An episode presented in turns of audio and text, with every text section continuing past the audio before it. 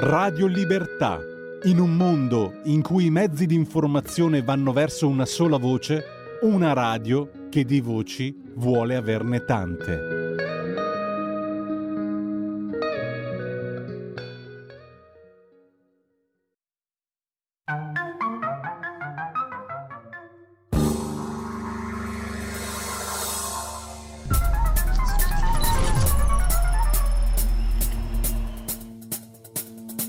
Ora in onda Zoom, il drive time in mezzo ai fatti con Antonino Danna. Radio Libertà, diamo subito la linea ad Antonino Danna, se volete intervenire con lui 02 66 20 35 29 oppure via WhatsApp 346 642 7756. Ben trovato Antonino. Grazie condottiero, mio condottiero, amiche e amici miei, ma non dall'avventura, buonasera, siete sulle magiche, magiche, magiche onde di Radio Libertà. Questo è Zoom, il drive time in mezzo ai fatti, Antonino Danna al microfono con voi. Bene, cominciamo subito la nostra trasmissione, date il sangue, in ospedale serve sempre, salverete vite umane, chi salva una vita umana salva il mondo intero. Andate poi su radiolibertà.net, cliccate su Sostienici e poi abbonati, troverete tutte le modalità per sentire questa radio un po' più vostra, dai semplici 8 euro mensili ai eh, 40 euro mensili del livello creator che vi consentiranno di essere coautori e co-conduttori di almeno una puntata del vostro show preferito col vostro conduttore preferito. E poi infine vi ricordo di, eh, se volete, fare la vostra parte per la liberazione di Andrea Costantino, prigioniero da 21 mesi negli Emirati Arabi Uniti, prigioniero politico. Quindi scrivete una lettera, una mail o una, c'è una PEC, potete scrivere al Presidente del Consiglio dei Ministri, Giorgia Meloni, presidente chiocciolapecgoverno.it oppure al ministro degli affari esteri Antonio Tajani, gabinetto.ministro chiocciolacert.esteri.it. Non è finita qui. Questa mattina avete ascoltato in radio mh, le ultime notizie e, e Andrea Costantino ha preannunciato lo sciopero della fame. Ho il dovere di informarvi che ci sarà uno sciopero della fame a staffetta per chiedere la liberazione di Andrea Costantino. Fame di diritti umani, fame di libertà. Andrea Costantino da mesi è di fatto un prigioniero politico, un ostaggio, dopo aver subito l'onta di una carcerazione ingiusta e ingiustificabile. Andrea oggi è ristretto in pochi metri quadrati all'interno di una dépendance della nostra ambasciata ad Abu Dhabi quindi tuttora prigioniero. Ma se hanno imprigionato il suo corpo, di certo non si può dire altrettanto della sua mente. Noi intendiamo raccogliere il grido di dolore che giunge dagli Emirati Arabi e che quotidianamente risuona attraverso le frequenze di Radio Libertà, sostenendo la causa di Andrea con uno sciopero della fame a staffetta della durata di 24 ore. Un'azione di dialogo non violento per dire al nostro governo e a tutti coloro che hanno a cuore il rispetto dei diritti umani, della Convenzione europea dei diritti dell'uomo e della Dichiarazione universale dei diritti dell'uomo che occorre adoperarsi per garantire il rientro di Andrea in patria, per restituirla ai suoi affetti, alla sua famiglia, al suo lavoro, a quella vita che gli è stata rubata. Per aderire a questa azione di lotta non violenta mandate un messaggio al numero WhatsApp di Radio Libertà 346 642 7756. I primi ad aderire sono stati Maurizio Bolognetti, segretario dei Radicali Lucani, Lucia Tripodi e Maria Antonietta Ciminelli. Tanto io vi dovevo. Andrea Costantino, libero perché prima dello Stato, prima di qualunque considerazione inerente alla ragione dello Stato, lo dicevamo stamattina con le parole di Aldo Moro, c'è la dignità della persona umana e lo Stato non perde la faccia nel dialogare con un altro, strada, con un altro Stato sovrano. Non la perde ora, non la perderà tutte le volte in cui lo farà. Bene, e adesso cominciamo. Cominciamo con un pezzo di Pino Daniele del 1980. A me mi piace blues, sapeste quanto, e andiamo.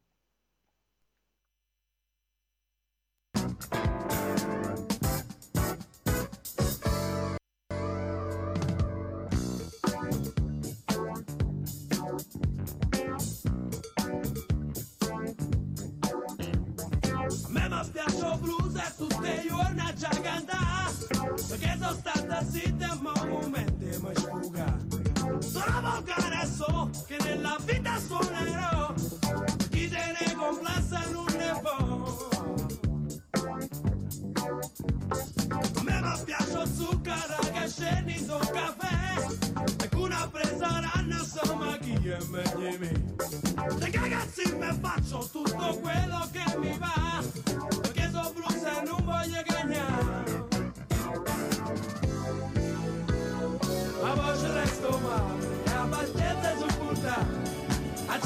gente che cammina piazza via per sbraità ti vengo appresso a te perché sono nato in casa e non sono nera nera ma non ti posso lasciare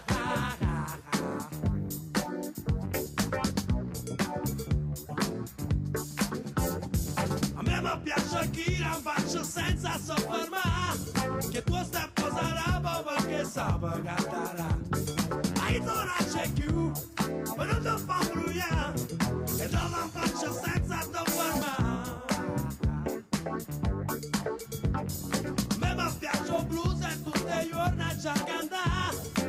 mi brucio fronte una maniera già fugare Sono volgare so che nella vita suonerò.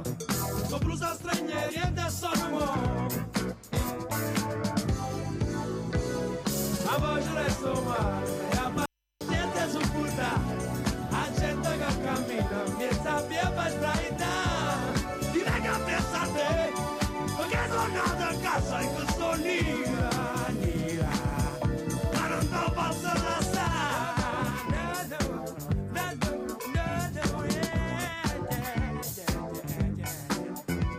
yeah. E sono mo, sono mo, sono mo Chi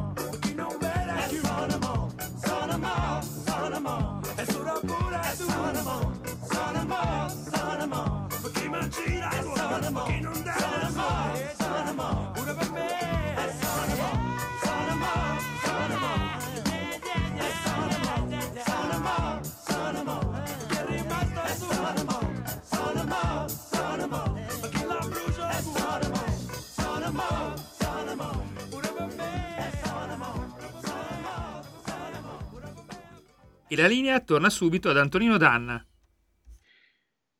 Grazie condottiero mio condottiero, siete sempre sulle magiche, magiche, magiche onde di Radio Libertà, Antonino Danna al microfono con voi, tra l'altro puntata di martedì 13 di dicembre dell'anno del Signore 2022, tu, auguri a chi si chiama Lucia, eh, che cosa vi ha portato Santa Lucia? Sapete che in alcune parti d'Italia, eh, in Sicilia come eh, nel Mantovano, nel Bresciano, eh, tutta diciamo la parte orientale della Lombardia è molto sentito il culto di Santa Lucia siracusana peraltro e poi ovviamente in Svezia. Che regali vi hanno portato? Raccontatecelo. Allo 0266203529 allora è arrivata una zappa al 346 642 7756 Raimondo da Padova. Raimondo tu sei sempre un grande. Buonasera Antonino. Una modesta proposta ris- ricordando Swift. Eh, sul genere delle parole. Premetto che io preferisco si rispetti la grammatica invece di far piacere a chi vuole usare la neolingua politicamente corretta. Sono pienamente d'accordo con te. Potremmo tornare al latino che prevede il genere neutro, così chi lo vuole potrebbe piegare le parole a suo piacimento usando um. Che ne pensa di usare per provocazione il finale um tutte quelle volte che per Celia lei trova in rassegna stampa una parola col genere cambiato dal giornalista in ossequio al politically correct?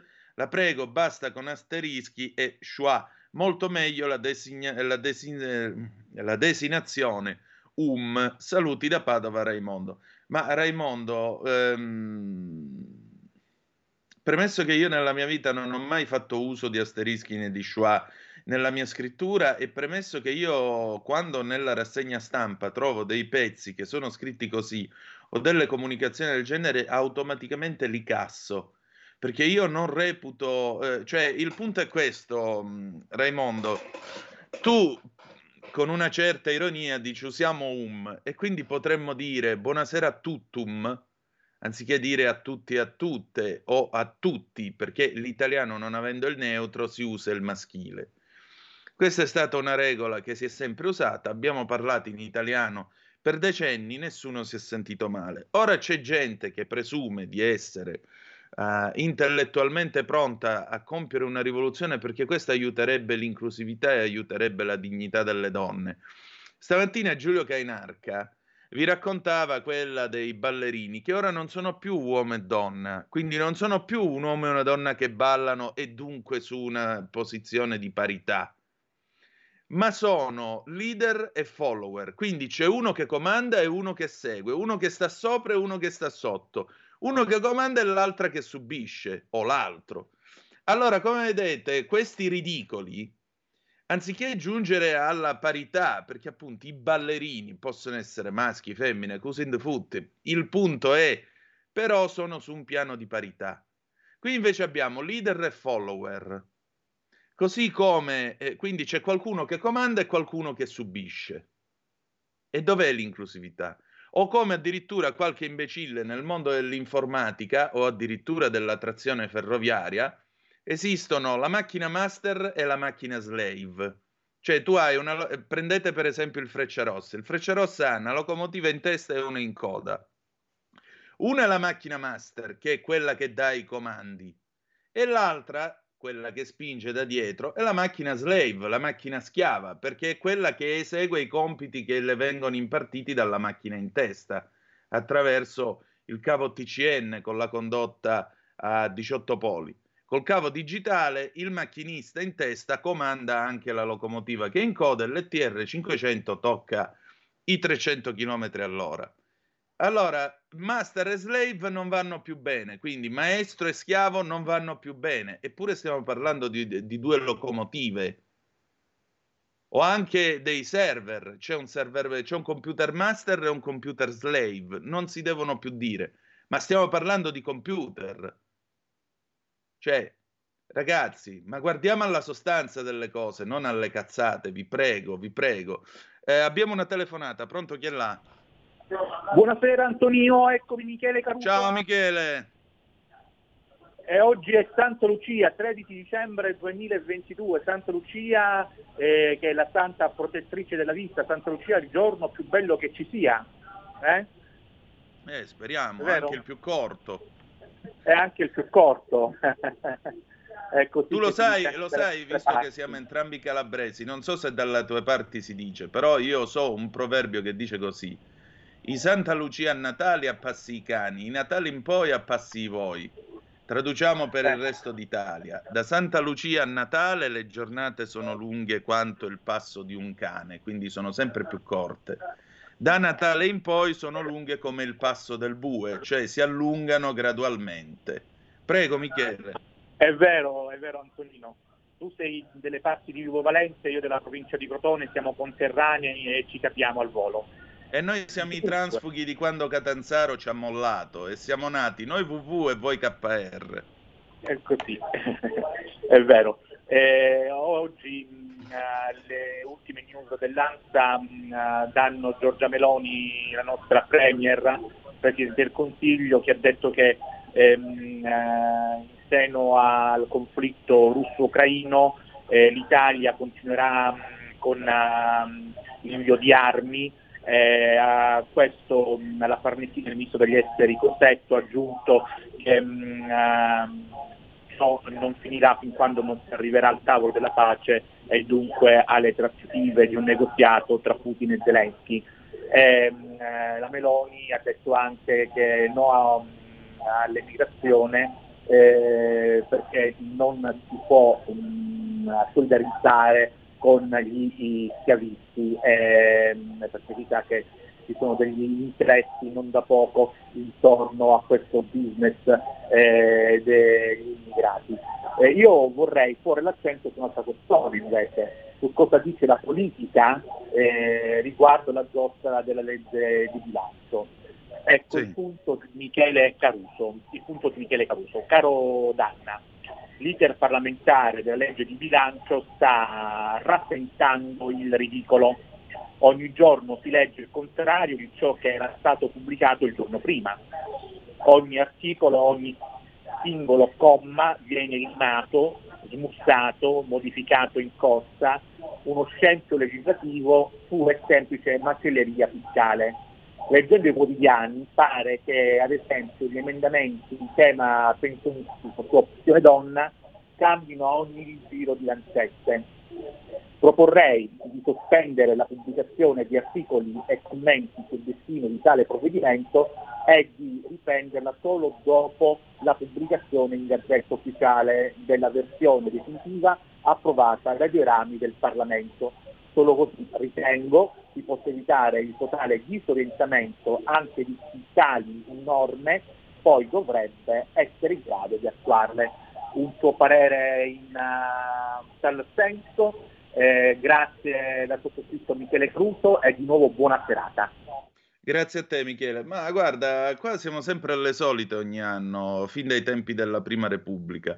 Si scatena, come dici tu, l'allarme, eh, l'assalto alla diligenza e naturalmente, eh, e naturalmente al solito succede di tutto.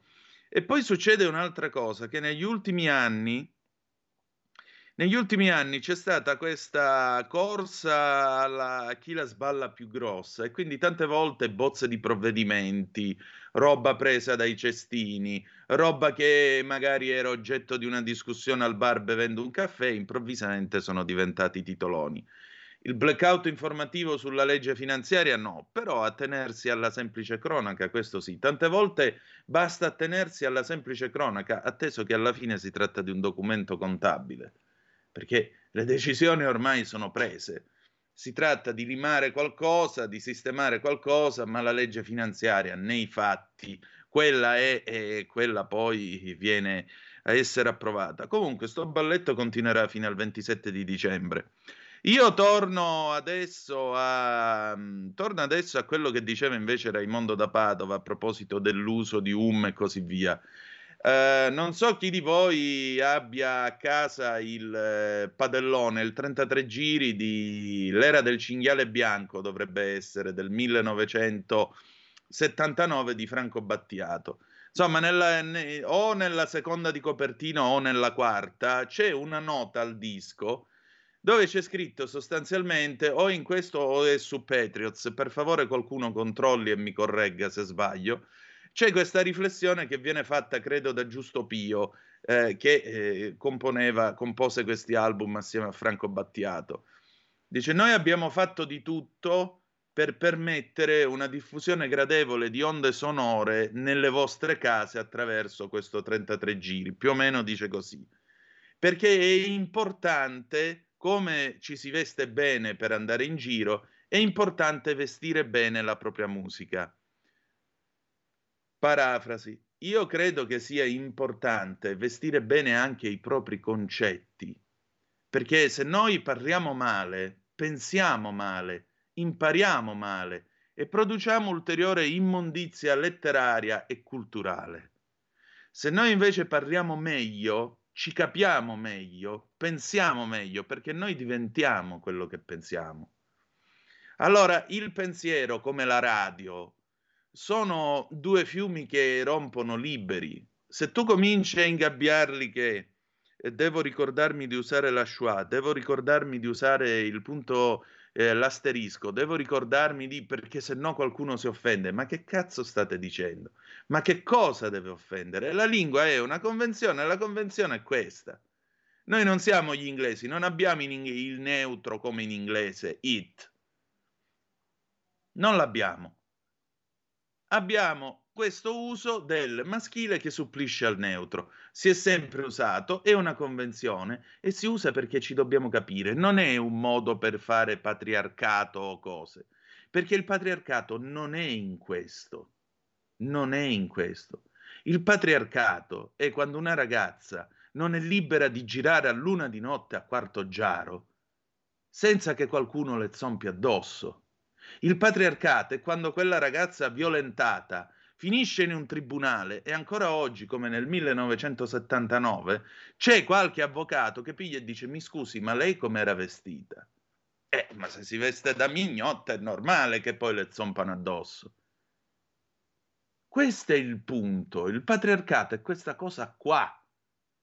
Qui non si tratta di cambiare le regole della grammatica, qui si tratta di cambiare gli uomini e le donne e insegnare il rispetto reciproco. Torniamo sempre a quella storia che vi racconto ogni tanto di Golda Meir, quando in Israele all'inizio degli anni 70 venne inondata di, di stupri e le dissero mettiamo il coprifuoco per le ragazze, veramente dovremmo metterlo per gli uomini, rispose lei. Questo è il punto, questo è il punto. Non è le parole, le parole sono minchiate, perché le parole, stringi stringi, non portano danno, diceva qualcuno. Quello che conta sono i fatti e i fatti ci dicono che oggi questa è una società che odia le donne, odia le donne e i bambini, perché una donna non è libera di fare figli così come non è libera di scegliere di non farne. Questa è la realtà dei fatti.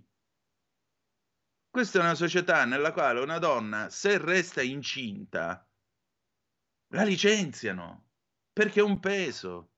E invece non è un peso. E questa è una società nella quale ci sono state donne imprenditrici ehm, che ovviamente rientrano nella categoria delle donne con le palle e così via, che ti vengono a dire io mi prendo come collaboratrici quelle sopra gli anta perché tanto ormai i figli se li dovevano fare li avevano fatti, i giri di giostra se li dovevano fare li avevano fatti, i matrimoni se li hanno fatti li hanno fatti e quindi possono lavorare con me. Applausi dei presenti. Il patriarcato è questa cosa qua. Non è la Shoah, non è l'asterisco. Quelle sono tutte minchiate. Ma noi italiani siamo un popolo fatto al tornio nel perderci nelle minchiate. Questa è la realtà dei fatti. Questa è la realtà dei fatti, né più né meno. Voi cosa ne pensate? 0266203529. Torna a ripetere, è importante vestire bene i propri pensieri, perché noi diventiamo quello che pensiamo.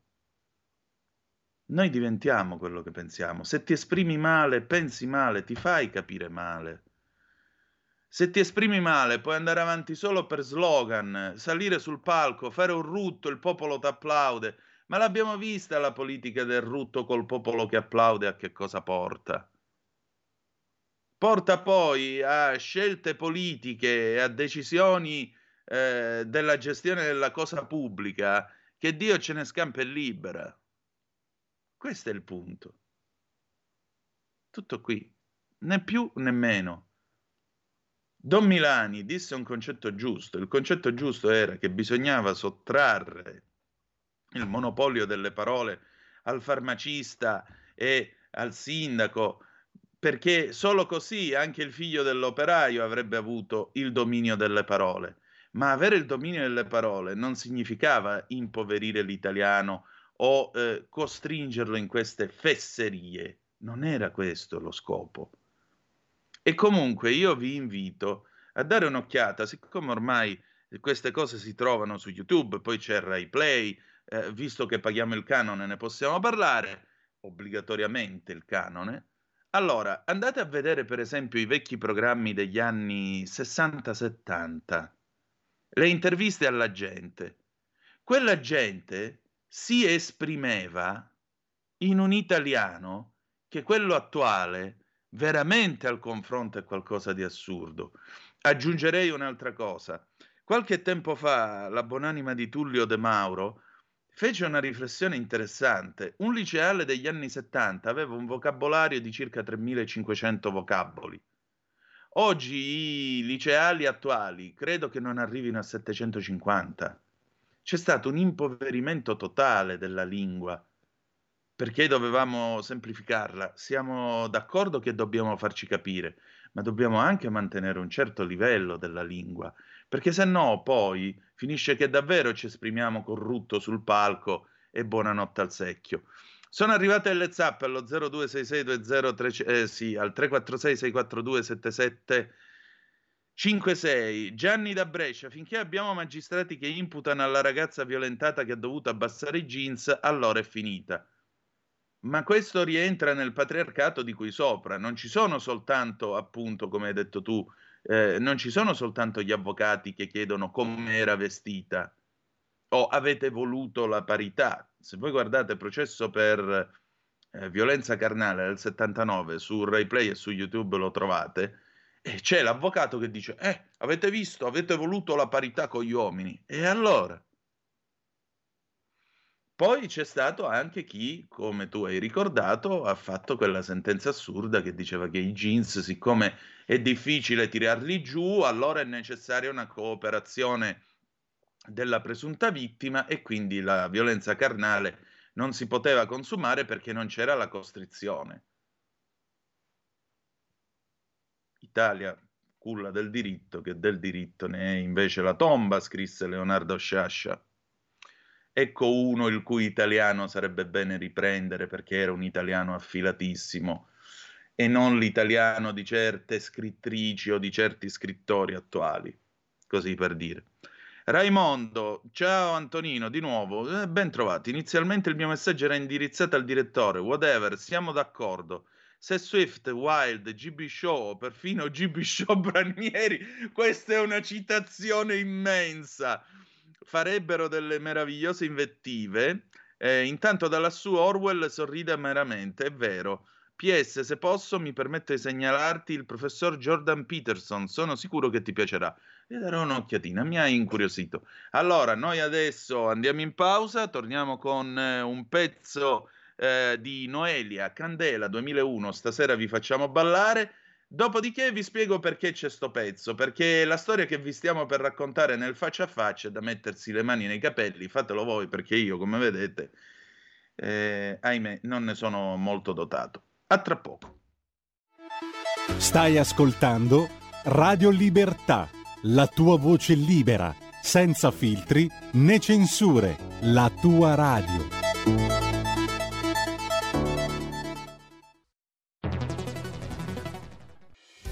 Quotidiano di Sicilia, il quotidiano d'Italia, l'informazione che ribalta i luoghi comuni, una vera visione dei fatti, l'Italia vista da sud.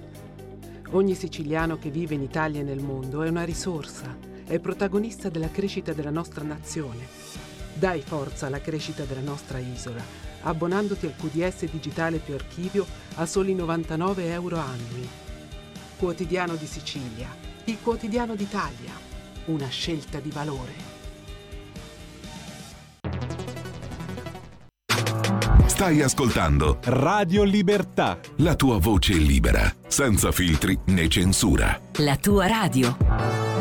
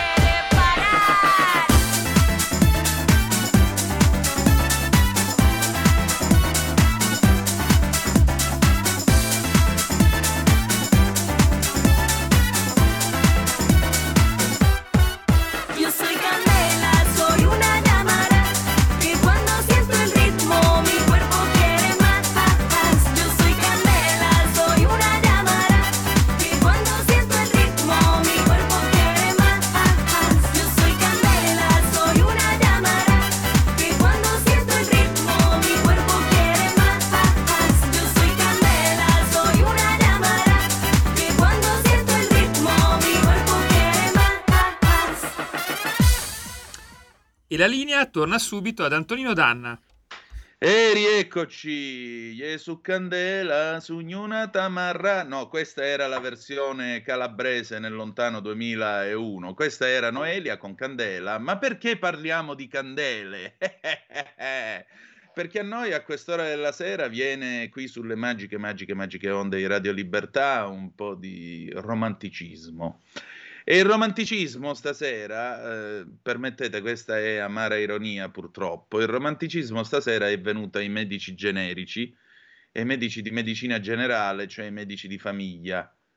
E, e purtroppo il DL Aiuti Quater non si occupa di loro, per cui sappiate che il 15 di dicembre, nel pomeriggio, quando voi entrerete negli ambulatori aderenti alla FIMMG, che è la Federazione dei Medici di Famiglia, eh, vi troverete davanti alle luci spente e alle candele marchiate FIMMG. Non avranno i dottori, non hanno dato di matto, ma semplicemente è un modo un po' provocatorio, ma certamente incisivo, per protestare contro il disinteresse del governo verso questo settore.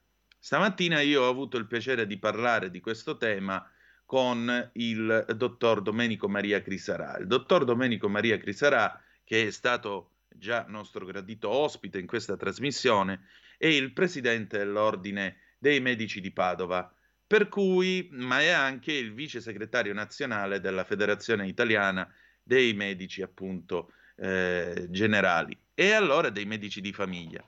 E allora sentite un po' che cosa ci siamo detti e sentite le ragioni che sono alla base di questa protesta, certamente provocatoria, ma che nasconde un problema che nel prossimo futuro riguarderà quasi 14 milioni di italiani. Giulio Cesare, vai.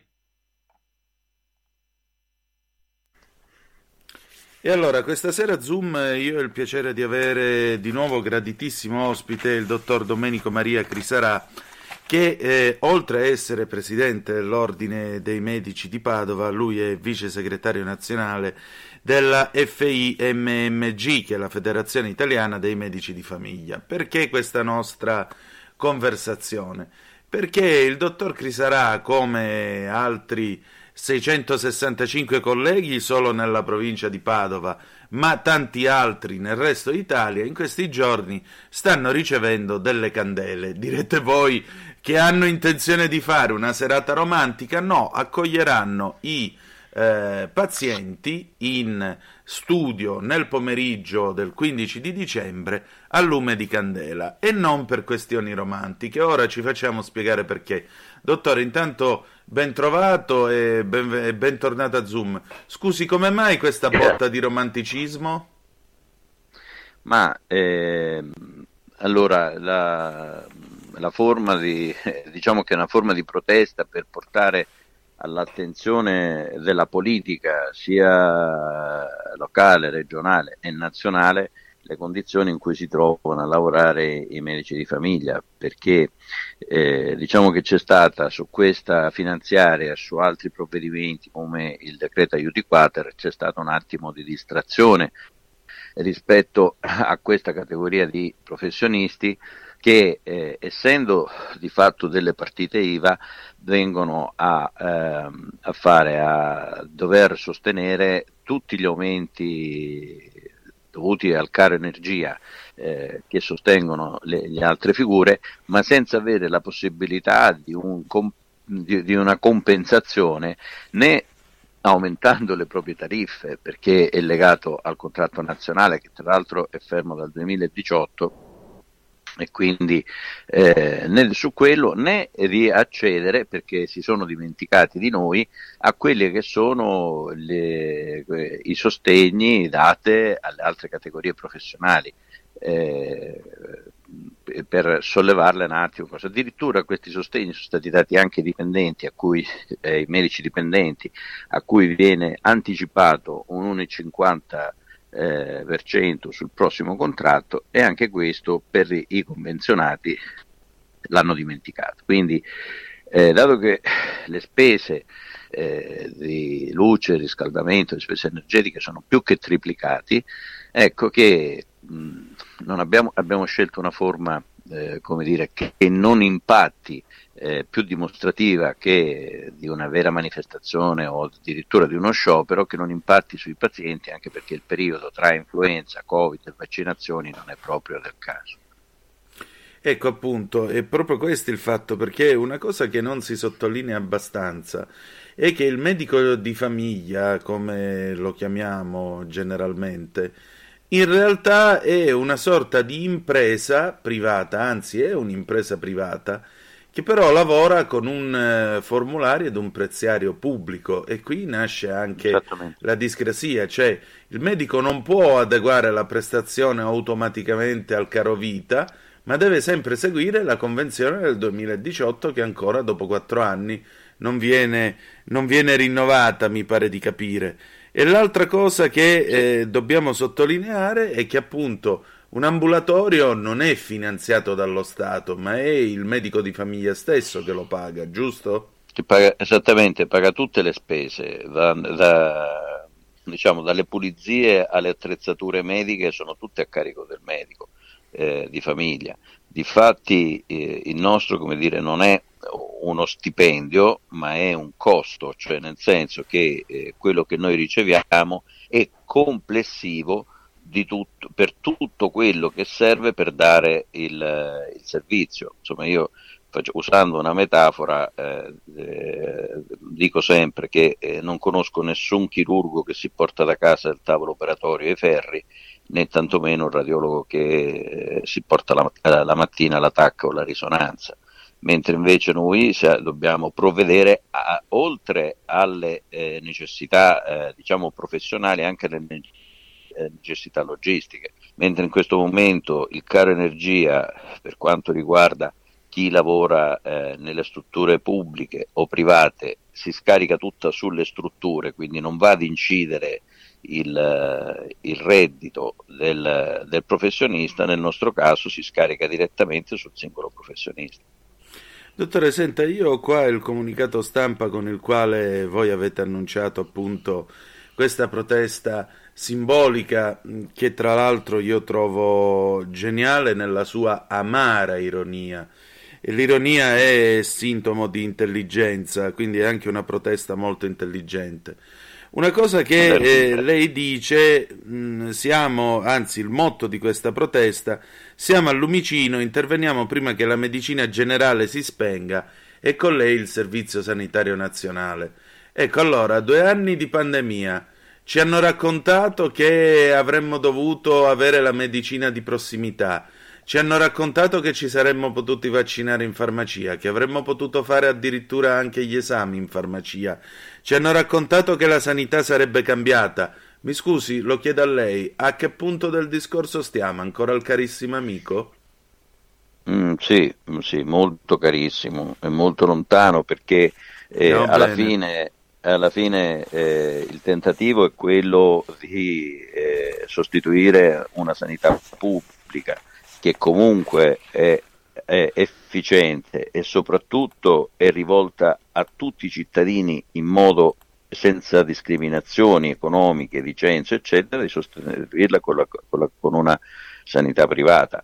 E la chiave di volta di questa cosa è veramente la eh, distruzione del medico di medicina generale come l'abbiamo conosciuto fino ad oggi, con tutti i suoi limiti, perché è chiaro che anche molta parte della, de, di questa professione deve evolvere, soprattutto non è possibile più fare come, eh, come dire, c'è stato, eh, siamo stati spinti negli anni, nei, nei, tempi passati ad un lavoro solitario in un ambulatorio, magari in un sottoscala senza eh, senza personale amministrativo e infermeristico, quindi ci vuole anche un'evoluzione del, dei professionisti che sono mh, intanto sono assolutamente disponibili. E poi eh, c'è la grande occasione perché come tutte le grandi crisi può diventare una grande occasione del cambio generazionale dove si stanno inserendo tantissimi giovani medici anche se non a sufficienza, eh, che sono eh, dire, molto più entusiasti della, della, della, vita e della professione e quindi molto più disponibili ai cambiamenti.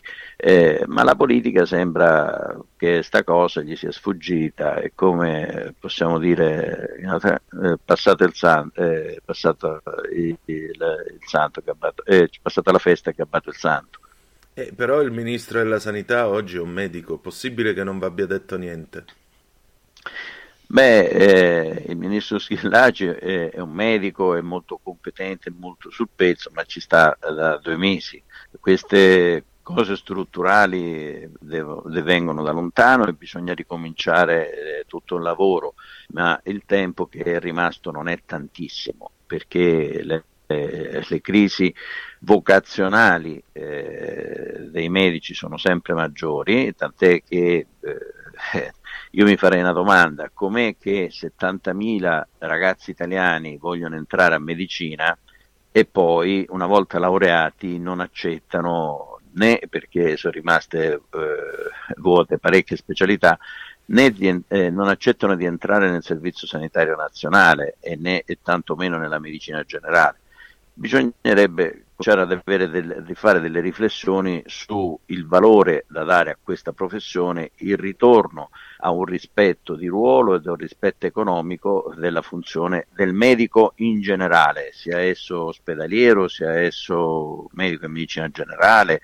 o altro. Eh, in modo che questa professione diventi al di là della, dell'argomento che tratta, che sono le persone, diventa attrattiva anche per un minimo di soddisfazione sia economica soddisfazione sociale e di carriera. Anche perché aggiungerei, visto che nei prossimi 3-4 anni tanti dei suoi colleghi entrati in servizio negli anni 80 andranno in pensione, parlo di medici specialisti, cioè se qui ci vengono a mancare i medici specialisti, se non c'è tutto questo desiderio di fare il medico generico, al prossimo giro con che cosa ci curiamo? Col mago Donassimento e il sale? Eh, ma il pericolo è quello, come il pericolo è quello, per esempio, noi non abbiamo niente in principio contro le case di comunità, abbiamo una grossa perplessità sul fatto di raggruppare i medici in, un unico, in un'unica struttura e toglierli dalla prossimità. Il problema è proprio questo, perché la vera pandemia che non passerà facilmente per questo paese non è il Covid, che in qualche modo si conosce, è la vecchiaia, è la non autosufficienza, perché questo è un paese anziano, è un paese che grazie ai successi del Servizio Sanitario Nazionale ha una lungovivenza, cioè siamo eh, dopo il Giappone il paese in cui c'è la maggiore aspettativa di vita, ma chiaramente c'è la, eh, la maggiore incidenza di malattie croniche eh, e invalidanti eh, della, della quarta età, e allora noi qua dovremmo fare di nuovo un lavoro eh, importante di avvicinare eh, le strutture ai cittadini. Bisogna pensare che un terzo dei 5, eh, cioè, i 5.000 comuni eh, in Italia sono, la maggior parte dei comuni sono sotto i 2.000 abitanti, 3.000 abitanti e vivono in situazioni molto disperse territorialmente, quindi non si può allontanare la, eh, l'assistenza da queste persone che, so, che, sono in aree disagiate, sono anche anziani, difficoltà di, di, di, di spostare, di spostamento. E tra l'altro per aprire un altro tema, non si può neanche pensare di recuperare eh, le zone come le zone, eh, eh, le montagne con eh, il ritorno o il fatto che i giovani rimangano quando mancano tutti i servizi, per primo il, il servizio sanitario, poi le scuole, le poste e finanche i carabinieri. Eh, quindi bisogna fare un ragionamento complessivo eh, su questa storia, un grande veramente progetto di rifondazione del Servizio Sanitario Nazionale, ammesso e non concesso che vogliamo ancora continuare a rispettare l'articolo 32 della Costituzione. Dottore, una domanda un po' provocatoria e un po' no. Eh, I medici Novax, il loro reintegro, secondo lei in questo momento può servire anche a dare una risposta in termini numerici alle esigenze della medicina generale, quantomeno? Ma guardi, eh, Medici Novax in Veneto, per dare l'idea del Veneto, sono stati 20 eh, dipendenti e 3 medici di famiglia. Ah, ecco. Queste sono le cifre. Per cui se vogliamo continuare dire, a buttare fuori numeri a caso, benissimo, o senza dare numeri, però eh, queste sono, sono, state le, le cifre che quindi eh, non credo che noi cambiamo il corso della, della vicenda reintegrando i medici, i medici Novax, sono assolutamente eh, come dire, irrisori dal, dal punto di vista delle, dell'incidenza che hanno rispetto al servizio, tenendo conto che eh, la, su studi che abbiamo iniziato a novembre del 2000, quindi non ieri, eh, nel 2027, cioè dopodomani, avremo una carenza di medici per 14 milioni di italiani. Bene. Medici di famiglia, eh? Sì. E, dottore, senta, a questo punto, visto che abbiamo fatto la, da- la diagnosi, qual è la prima cura o comunque la prima medicina che la ricetta della FIMMG suggerirebbe al governo, al di là di questa manifestazione provocatoria di giorno 15? Allora, bisogna eh, come dire, riportare, come dicevo prima, l'attrattività di questa, di, di questa, professione.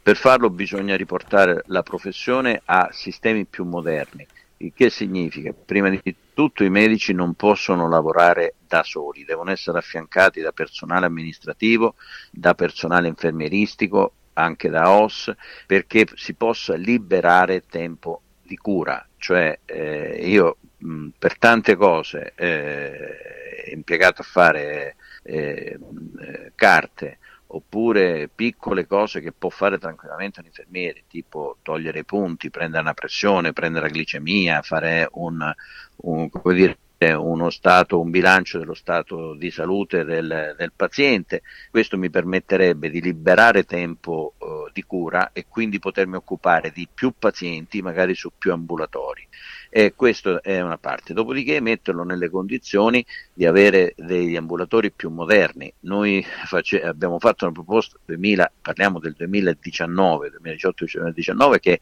in parte è stata anche finanziata, cioè quella di dotare i, gli studi dei medici di famiglia si chiama di diagnostiche di primo livello, cioè degli, eh, dei, degli ecografi portatili, dei laboratori analisi portatili, eh, delle, degli elettrocardiografi, sia portatili sia che possono rimanere a disposizione del paziente a domicilio, il tutto connesso con internet, quindi eh, potrei andare avanti una settimana. Eh, su cui erano stati stanziati 240 milioni di euro e sono stati già divisi per le regioni, ma non si sa eh, dove vanno a finire.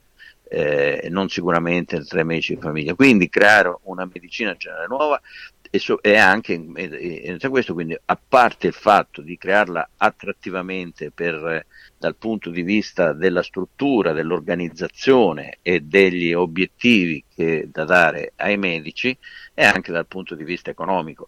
Sicuramente un medico di famiglia che opera in centro di una, di una città non ha lo stesso impegno professionale che ha un medico che lavora in una zona dispersa delle montagne del Veneto, della Lombardia o della stessa Sicilia, Calabria, ci metta quello che vuole, perché chiaramente eh, gestire e seguire 1500 pazienti in centro uh, in città è molto diverso che gestire gli stessi pazienti dispersi su un ambito montano e quindi riconoscere questi diversi impegni professionali. In poche parole, ridare eh, la vera centralità al medico di medicina generale quindi farlo diventare attrattivo eh, rispetto a altre attività, perché se mi pagano 40 euro l'ora per fare tamponi o per fare eh, iniezioni, eh, di vaccino le capisce che eh, eh, eh, oppure per fare il pronto soccorsista a, 100, a 120 euro l'ora,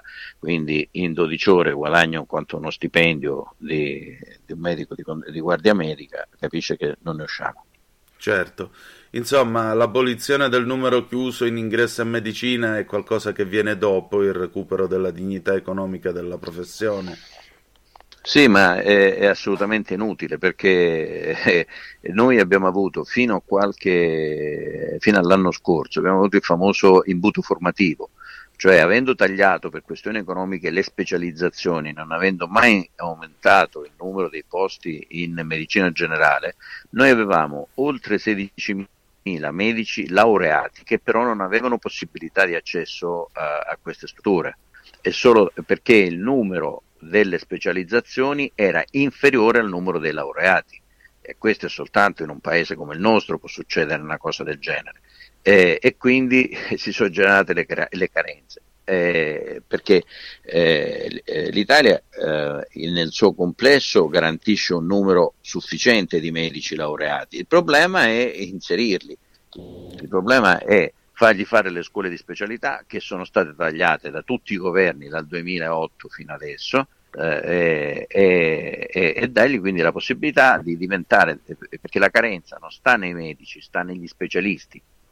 Insomma, il collo di bottiglia è dentro il sistema, non in ingresso esatto. al sistema. Esattamente, esattamente. Quello significa soltanto spostare l'obiettivo e scaricarsi delle responsabilità perché la programmazione del numero dei medici e delle specialità, ma soprattutto delle specialità quindi, che servono, è in capo alle regioni.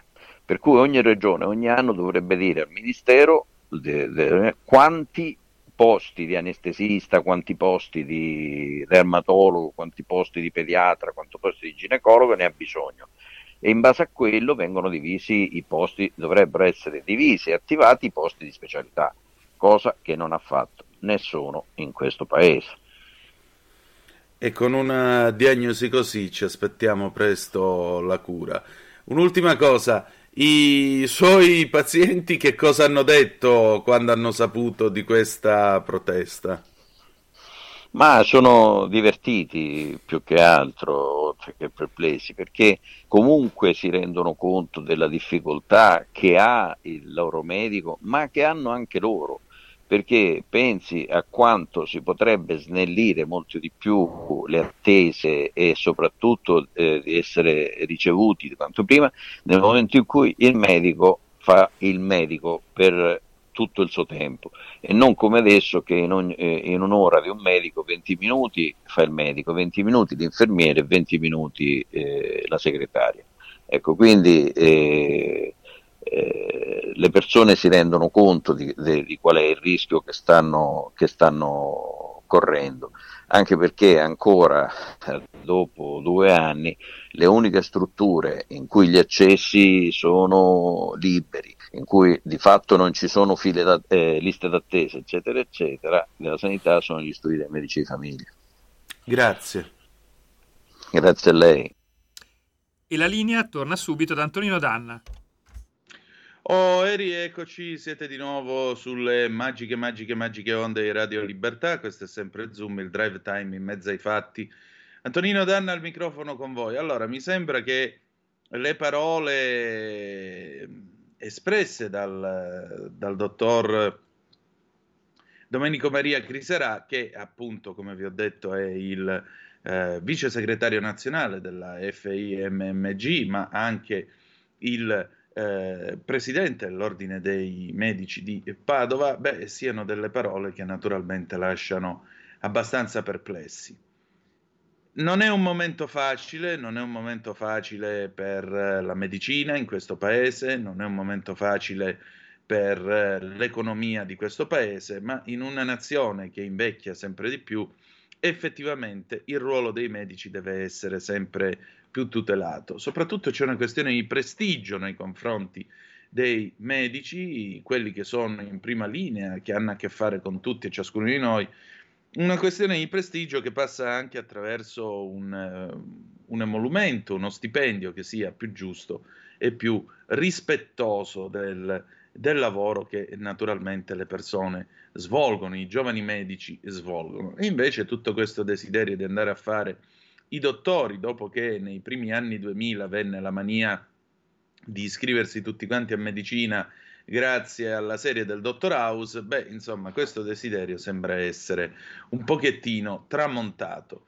Voi come vi trovate? Soprattutto siete eh, ragazzi, siete interessati a diventare dei medici, siete interessati a fare questo mestiere? Quali sono le difficoltà che eh, naturalmente dovete fronteggiare. L'altra cosa, credo molto interessante di questa nostra conversazione, è data anche dalla riflessione a proposito del numero chiuso. Il collo di bottiglia non è, come dice il dottor Crisarà, all'ingresso del sistema, ma è dentro il sistema, proprio perché ci mancano gli specialisti e dovrebbero essere le singole regioni a fare apposita richiesta e adeguata richiesta dei posti per gli specialisti. Anche qui è una questione che pone il tema dell'autonomia, se volete, al centro della nostra discussione.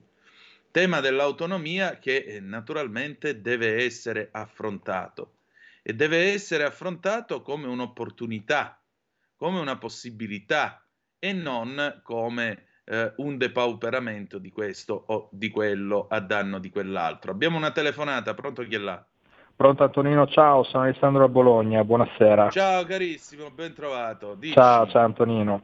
Allora, senti, io ti chiamavo per l'argomento precedente, che era quello sì. delle parole, di come ah, eh, si esprimono i politici, di, di cosa vogliamo noi, e di quali sono le parole. Allora io ti propongo, se posso, un piccolo indovinello.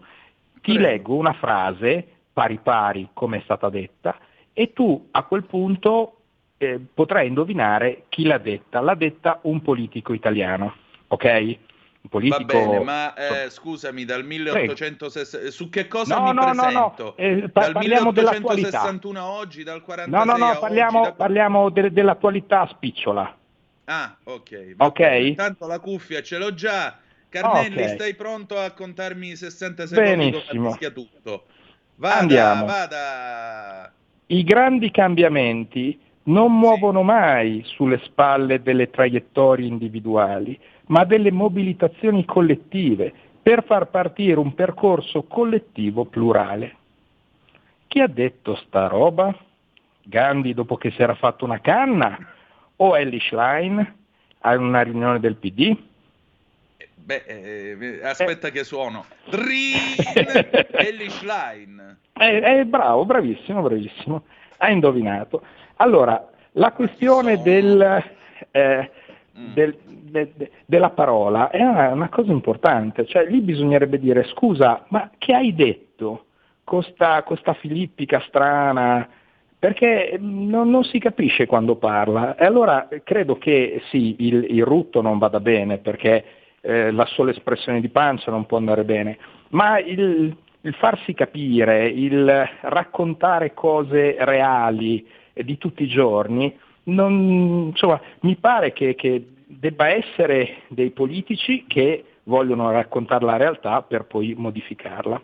Antonino, Però vedi Alessandro, scusami, dimmi, prego. Eh, qui non siamo a rutto, ma siamo a una cosa che è l'altro lato del rutto, perché di politici che non si facevano capire quando parlavano ne abbiamo conosciuti. Su tutti Aldo Moro, appunto il famoso moroteismo, il linguaggio moroteo che era questo linguaggio complicatissimo dal quale molto spesso gli stessi commentatori della politica non capivano, le famose convergenze parallele, parallele certo. mai me lo inventò Montanelli. Mamma mia, me lo ricordo.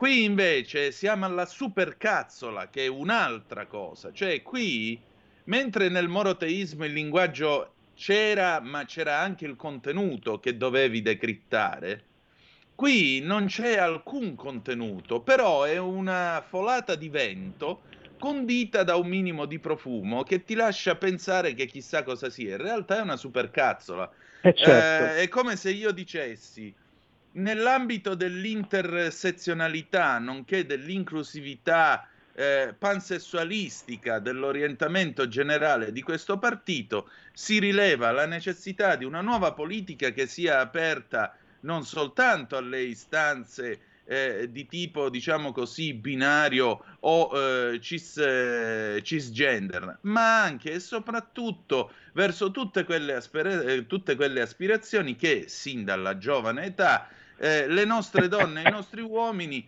nell'ambito di una sessualità fluida di tipo gender, devono attingere. Eh, non lo non, so nemmeno io che cacchio ho detto. Non continuare che ti danno la tessera del PD, eh?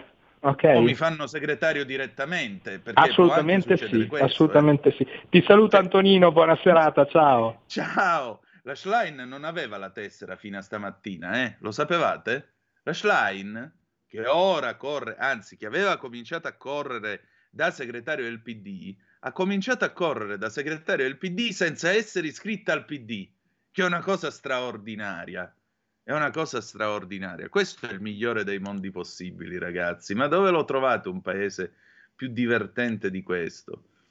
Mm. Quasi quasi io mi porto per segretario di più Europa. Che dite? Eh? Ve lo immaginate? Vado io là e gli dico mi candido a segretario di più Europa. Ma perché? E niente, è il primo partito che mi è venuto in mente. Se no mi portavo pure per rifondazione, che me ne fotta a me. Cioè, tanto, se questo è il livello, l'intersezionalità, tutte queste cose qua, vedete, ancora una volta, le parole, le parole sono importanti, se veicolano un pensiero. Il problema è che qui, in alcuni casi, più che di libertà di pensiero, c'è libertà dal pensiero, che non è propriamente il massimo. Ma d'altronde io tanti anni fa ho visto il Presidente della Repubblica, nonché eh, padre costituente Oscar Luigi Scalfaro, venne in collegio da noi, fece questa mh, conferenza raccontando l'esordio della Costituzione, alla fine eh, concluse dicendo e soprattutto non dimenticate l'articolo 21 della Costituzione, perché l'articolo 21 della Costituzione è un articolo che garantisce la libertà di pensiero.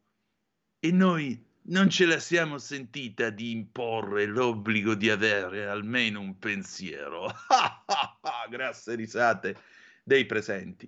Va bene. Grande momento anche questo abbastanza cringe per usare il eh, linguaggio dei giovani 0266203529 se volete essere dei nostri oppure 346 642 7756. Antonino, voglia... c'è lo stop.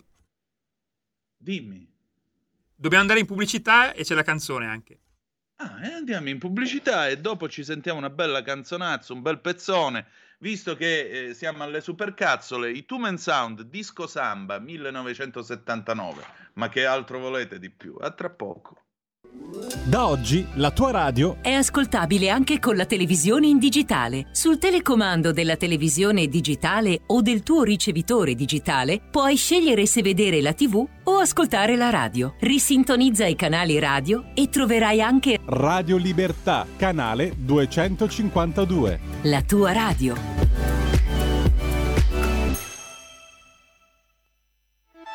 Stai ascoltando Radio Libertà la tua voce libera, senza filtri né censure, la tua radio.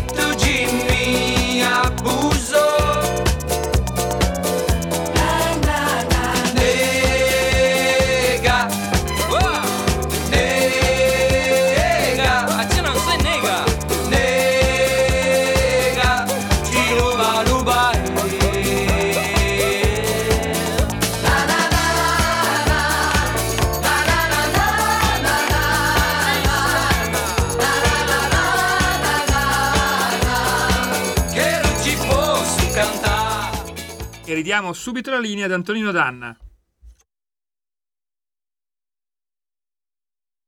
Antonino però non ti sentiamo.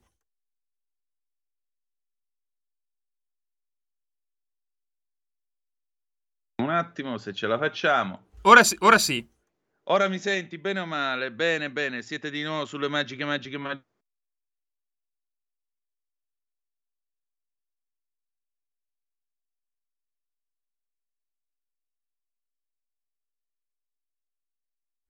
Eh, Antonino, adesso non ti sento più. E ora? Ora sì, ora sì. Ah, scusate. Siete sempre sulle magiche, magiche, magiche onde di Radio Libertà. Questo è sempre Zoom, il drive time in mezzo ai fatti. Antonino Danna al microfono con voi. Direttamente dal 1979 i Two Men Sound, Disco Samba, pezzo che peraltro in questo periodo va molto forte. Ah, a proposito, noi invece non, ade- non aderiremo in questa trasmissione alla lotta contro il pezzo dei Wham Last Christmas, perché è un bel pezzo, perché è un gran pezzo che ricorda gli anni Ottanta, quando c'erano i soldi, c'era un'idea di futuro, il paese era messo nettamente meglio rispetto ad adesso, quindi mi dispiace, ma a tradimento sappiate che nel corso di questa trasmissione vi beccherete anche i Wham con Last Christmas I gave you my heart, but the very next day you gave it away. Allora, 0266203529 se volete essere dei nostri, oppure 346 642 7756 se volete intervenire attraverso la zappa o il WhatsApp. Oggi è martedì, è il momento del momento, cioè il momento dell'intervento di Edoardo Montolli su ehm, Cronaca Vera che avete trovato stamattina in edicola, ma Edoardo Montolli presente, presenta e offre questo suo intervento anche sul fronte del blog il suo sito che vi invito caldamente a visitare. Allora, state un po' a sentire che cosa scrive il nostro Edoardo Montolli. Occupazione dal miracolo italiano al miracolo all'italiana. Davvero l'occupazione è salita alle stelle come non capitava da 45 anni, come lasciano intendere i toni trionfalistici dei giornali basati sui dati Istat? I toni trionfalistici dei giornali sul tasso di disoccupazione in Italia che tocca il 60,5% ci hanno destato più di qualche perplessità. Vero è che lo ha certificato l'ultimo rapporto Istat, secondo il quale il numero di occupati è cresciuto in un anno di 496.000 unità, in particolare per effetto dell'aumento di dipendenti permanenti. Però noi non abbiamo visto questa gara degli imprenditori ad assumere a tempo indeterminato, sgomitando l'un l'altro per accaparrarsi le nuove leve del lavoro. Anzi, li vediamo quotidianamente al collasso. D'altra parte, le cifre dell'Inps sembravano darci ragione e raccontare l'esatto opposto di un'Italia florida, con la cassa integrazione straordinaria cresciuta da gennaio a luglio di qualcosa come il 45,65% rispetto allo stesso periodo del 2021. Possibile, ci siamo chiesti, che nello stesso momento aumentino di botto le assunzioni per di più senza termine? Possibile che eh, abbiamo eh, davvero che abbiano davvero funzionato le, de, le demenziali eh, ricette dei bonus monopattini, delle lotterie degli scontrini, delle elemosine donate a singhiozzo? Possibile che solo noi abbiamo visto car- saracinesche abbassate, bollette che strozzavano imprese, gente che ha gettato e continua a gettare la spugna tenendo chiusi i portoni della ditta, nei migliori casi dei casi in attesa che la buriana energetica finisca? Sicché abbiamo spulciato i dati del rapporto Istat per capirne di più, ma è stato come cercare l'ago in un pagliaio. Non a caso c'è un glossario lungo così per interpretarne le cifre. Anzitutto, chi sono gli occupati?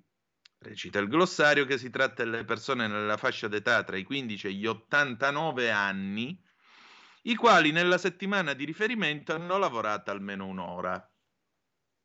Ripeto, non l'ho scritto io, lo ha scritto l'Istat. Gli occupati, recita il glossario, che si tratta delle persone nella fascia d'età tra i 15 e gli 89 anni,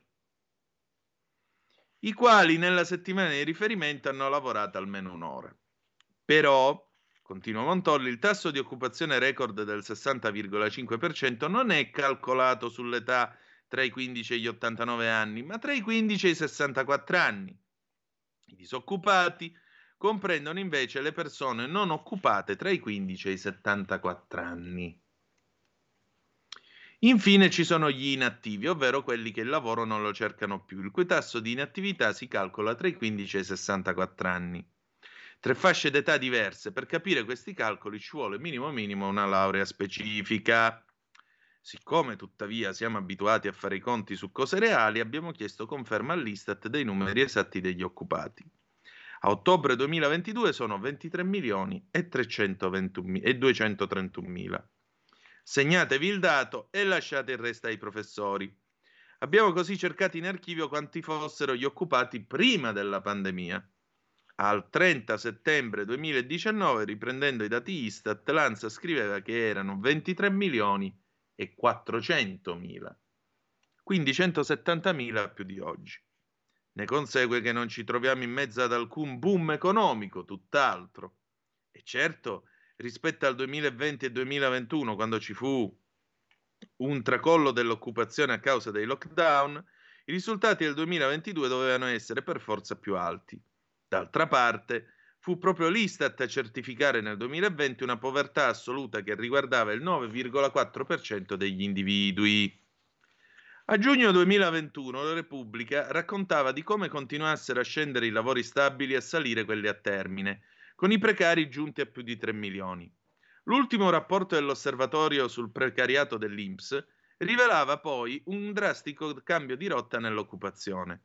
Nei primi otto mesi del 22 sono state assunte a tempo indeterminato 937.000 persone, ma hanno cessato il loro contratto 1.206.000, ovvero quasi 300.000 in più, il dato più alto di cessazioni dell'ultimo decennio. Nel contempo schizzavano a 2.321.000 i contratti a tempo determinato.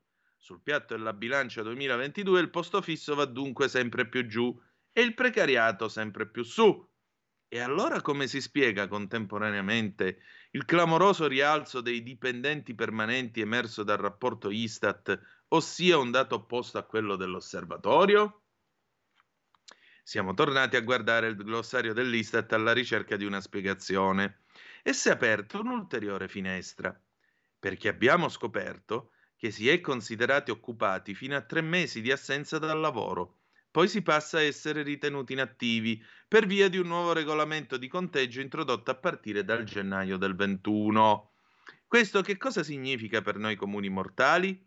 Può significare che se migliaia di persone hanno usufruito di una cassa integrazione per più di tre mesi, la cassa integrazione slittata alle stelle nel rapporto INPS, o hanno chiuso contemporaneamente bottega, sono state automaticamente conteggiate per un periodo come inattive e appena sono tornate in azienda, anche solo per un'ora, ecco che l'asticella degli occupati si è alzata vertiginosamente, dandoci l'impressione di un boom economico più che un nuovo miracolo italiano, un miracolo all'italiana. Oh, avete visto come si fanno i miracoli all'italiana, così conteggiando un'ora di lavoro come uno che è stato assunto a tempo indeterminato, mi pare giusto. Beh, del resto noi, vi ripeto, abbiamo mandato in Russia eh, la divisione Roma, che era una divisione autotrasportabile col condizionale perché aveva eh, gli autieri, i soldati addestrati a condurre i camion, ma non aveva i camion. Se gli italiani avessero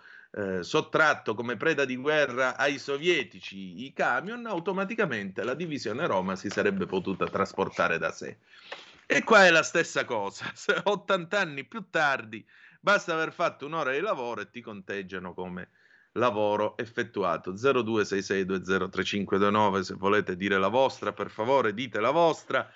Oppure 346 642 7756 se avete voglia di intervenire attraverso la zappa o il whatsapp. Invece io vi volevo segnalare oltre al grande Edoardo Montolli che saluto e ringrazio vi volevo segnalare questa notiziuola, è vero, battuta dall'ANSA. Sentite un po', Qatar Gate, trovati oltre un milione e mezzo di euro tra Caili e Panzeri, Giorgi parla con gli inquirenti. L'Europarlamento destituisce la vicepresidente Caili.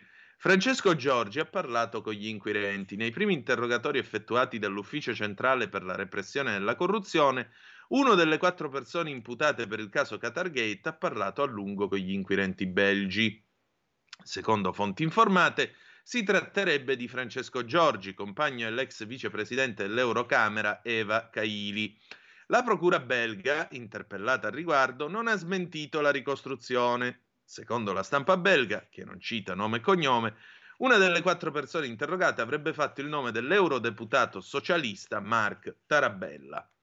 Ammonta oltre un milione e mezzo di euro il totale delle banconote trovate dalla polizia belga nel corso delle perquisizioni alle abitazioni di Antonio Panzeri e dell'ex vicepresidente dell'Eurocamera Eva Caili, entrambi agli arresti per il Qatar Gate. Nel domicilio di Caili viveva anche Francesco Giorgi, anche lui agli arresti, e quanto riportano i media belgi citando la Polizia federale. Il computo comprende anche i contanti trovati nella valigia che il padre di Keili aveva con sé mentre stava lasciando un albergo di Bruxelles. La polizia federale belga nel frattempo ha diffuso una foto dei contanti trovati a casa di Panzeri, nell'abitazione di Caili e nelle borse che aveva il padre dell'eurodeputata greca al momento dell'arresto. L'ex vicepresidente dell'Eurocamera è stata trasportata nelle scorse ore nel carcere di Haren, alla periferia nord-orientale di Bruxelles, secondo quanto si apprende dalla Procura federale belga. Il carcere di Haren è stato completato nei mesi scorsi e tra i suoi ospiti annovera Salah Abdeslam, l'unico sopravvissuto del comando dei terroristi dell'attentato al Bataclan.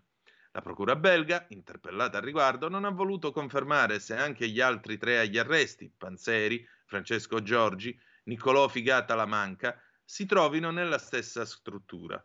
Tutti e quattro domani sono attesi per la prima udienza preliminare sul Qatar Gate.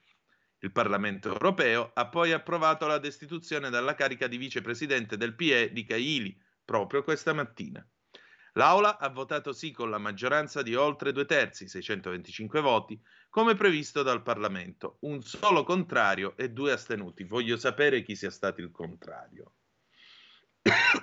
Scusate. Io voglio sapere chi è stato il contrario.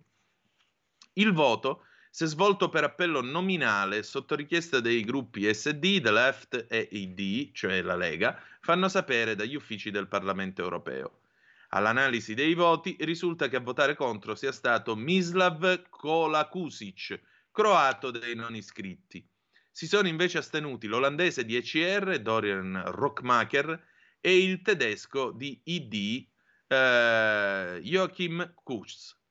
La conferenza dei presidenti del PE in mattinata aveva scelto di attivare l'articolo 21 del regolamento dell'Eurocamera per rimuoverla dalla carica. A comunicarlo era stato l'ufficio di presidenza all'Eurocamera dopo una riunione che si è estesa ben oltre le aspettative rimandando i lavori della plenaria stessa.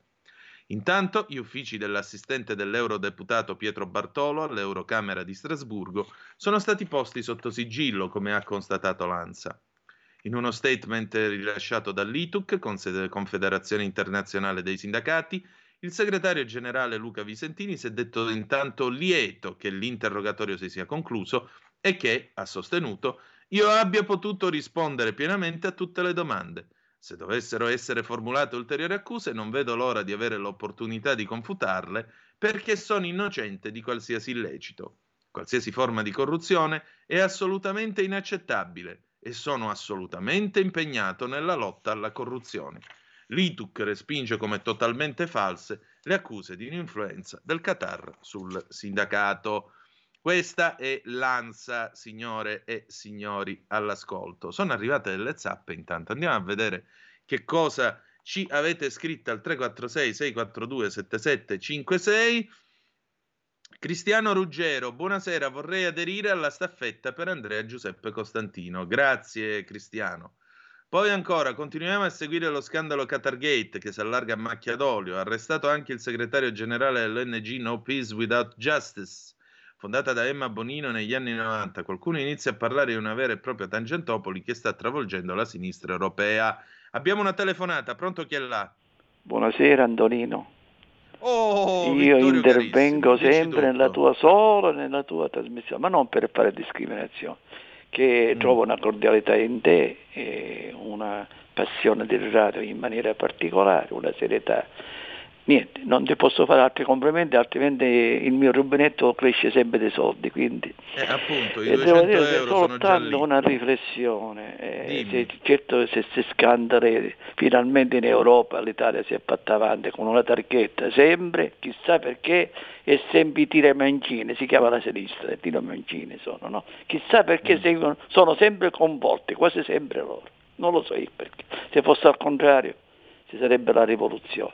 Ma per caso c'è qualche, qualche parentela con la Grecia e l'attentato della Grecia? Che ogni tanto noi sentiamo che eh, ci sono formulazioni nei vari paesi, una volta feriscono a uno e hanno un progetto, una costruzione per i figli dei palestinesi, mentre che si piglia il caffè un paio di anni fa e l'hanno ferito gli arabi e si teva questo progetto e sono sempre della CGL. Chissà perché. Vabbè, dico, ma per caso c'è qualche affinità? E abbiamo il nostro grande Taviani, minchia, è perfetto, guarda, perfetto. Mi dispiace che ci ho votato Forza Italia quando fu all'inizio che è uscito questo partito. Vabbè, mi dispiace assai, poi ho votato Lega e mi sono rimasto fermo. L'obiettivo sulla Lega e basta, mi sono fermato là. Quando allora in Sicilia manco, manco sentivano le chiste e saltavano in aria perché c'era il Tarrum e la divisione sud e nord, quindi non c'era. ma io già ero su quell'area e adesso praticamente ci sono tutte queste porcherie, però io quello che non riesco a capire, Antoni, tu puoi spiegare meglio di me. E qual è questo discorso che si conferente in Europa di 18 miliardi, 20 miliardi per ricostruire l'Ucraina? Per carità, per carità. Per prima non bisogna aspettare che finisce la guerra, farli sedere, vedere sta, se regione di farla diventare autonoma, non la Russia in- come Bolzano e come altri, lasciarlo su cuscinetto libero, sedersi là, trattare, va bene? E, e finirla con questa guerra che ci sta danneggiando a noi senza che ci andiamo niente? Questo è il problema. Dico, invece no, ci donano i soldi, invece che fa? Quelli distruggono, tirano i bombe giustamente e noi ci diamo i soldi per ricostruire, che poi oggi costruiscono un palazzo, la Russia glielo butta a terra, noi ci diamo i soldi, lo facciamo ricostruire, la Russia lo butta a terra, giochiamo così. Non lo so, non, non riesco più a capire questa politica e non la riesco a capire. Una buona serata, ti ringrazio sempre della cordialità. Grazie, guarda, il concetto è molto semplice. Qui prima questa guerra deve fermarsi, poi parliamo di ricostruzione. Il concetto è molto semplice e molto banale. Tu parli di uno stato cuscinetto nel Donbass o comunque una zona libera, chiamiamolo stato libero, quello che vuoi tu, mh, tra Russia e Ucraina. Credo che non sia più possibile, credo che non siano più questi i tempi.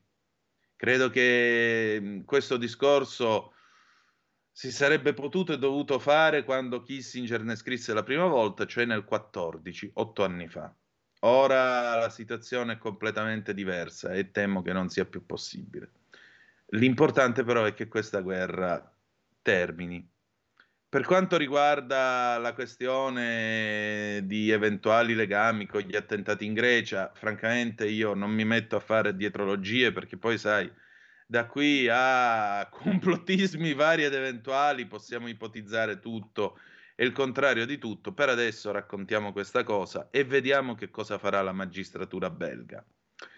È arrivata un'altra zappa. Ciao Antonino, ciao Raul da Cesano Maderno, ben trovato. È qualche giorno che ho questo pensiero per il caso Qatar. Ci sono dei corrotti, ma anche dei corruttori, certo. Nessuno ha pensato di ritirare le nazionali dal mondiale. La FIFA non si pronuncia. So che la cosa è molto più grave, ma alla Russia è stata tolta la possibilità di ospitare la finale di Champions. La FIFA, perdonami, la FIFA si è pronunciata con il suo presidente eh, Gianni Infantino, i cui genitori sono due emigrati calabresi di Reggio Calabria, il quale la, il giorno prima che cominciassero i mondiali ha esordito con dei toni kennediani che veramente mancava solo Marilyn Monroe che gli cantava Happy Birthday Mr. President, come nel 62 a John Kennedy, e con questi toni kennediani ha detto che lui quella sera si sentiva arabo, si sentiva catarino, si sentiva eh, omosessuale, si sentiva eh, tutto quello che si sentiva e che l'Occidente si doveva vergognare per i prossimi 3.000 anni per tutto quello che aveva fatto nei primi 3.000. E tu mi vieni a dire ritiriamo, ritiriamo le nazionali, ritirate anzi, perché noi altri, vedi, alle volte fare delle figure barbine ti aiuta anche a evitare questi momenti di grave imbarazzo. Eh, e tu vai a chiedere a questa gente, questi sono stati lì perché il calcio è l'oppio dei popoli, punto. Il calcio è l'oppio dei popoli. Del resto Infantino ha detto in apertura di mondiale adesso basta, dobbiamo parlare solo di calcio. Per cui il metodo è sempre quello. C'è una telefonata in attesa, però io vi chiedo 30 secondi di pausa e la prendiamo subito dopo. Stai ascoltando Radio Libertà. la tua voce libera, senza filtri né censura. La tua radio. Un nuovo modo per sostenere la tua radio. Visita radiolibertà.net. Ti basta un clic e potrai versare il tuo contributo volontario direttamente online. Potrai donare con ogni tipo di carta di credito, anche prepagata. Ti aspettiamo online su radiolibertà.net. Sostieni la tua radio con il tuo contributo volontario. Radio Libertà. La tua radio. Diamo voce alla nostra gente. E ridiamo subito la linea ad Antonino Danna, eccoci all'ultima parte di Zoom. E rieccoci, siete di nuovo sulle magiche, magiche, magiche onde di Radio Libertà. Questo è sempre Zoom, il drive time in mezzo ai fatti. Antonino Danna al microfono con voi. Abbiamo una telefonata, pronto chi è là? Ciao, sono Mauro di Reggio Antonino. Quella, Buonasera. Mauro, dimmi. Vedi, eh, osservando la situazione, non voglio parlare dell'Europa perché altrimenti questa è solo la punta dell'iceberg.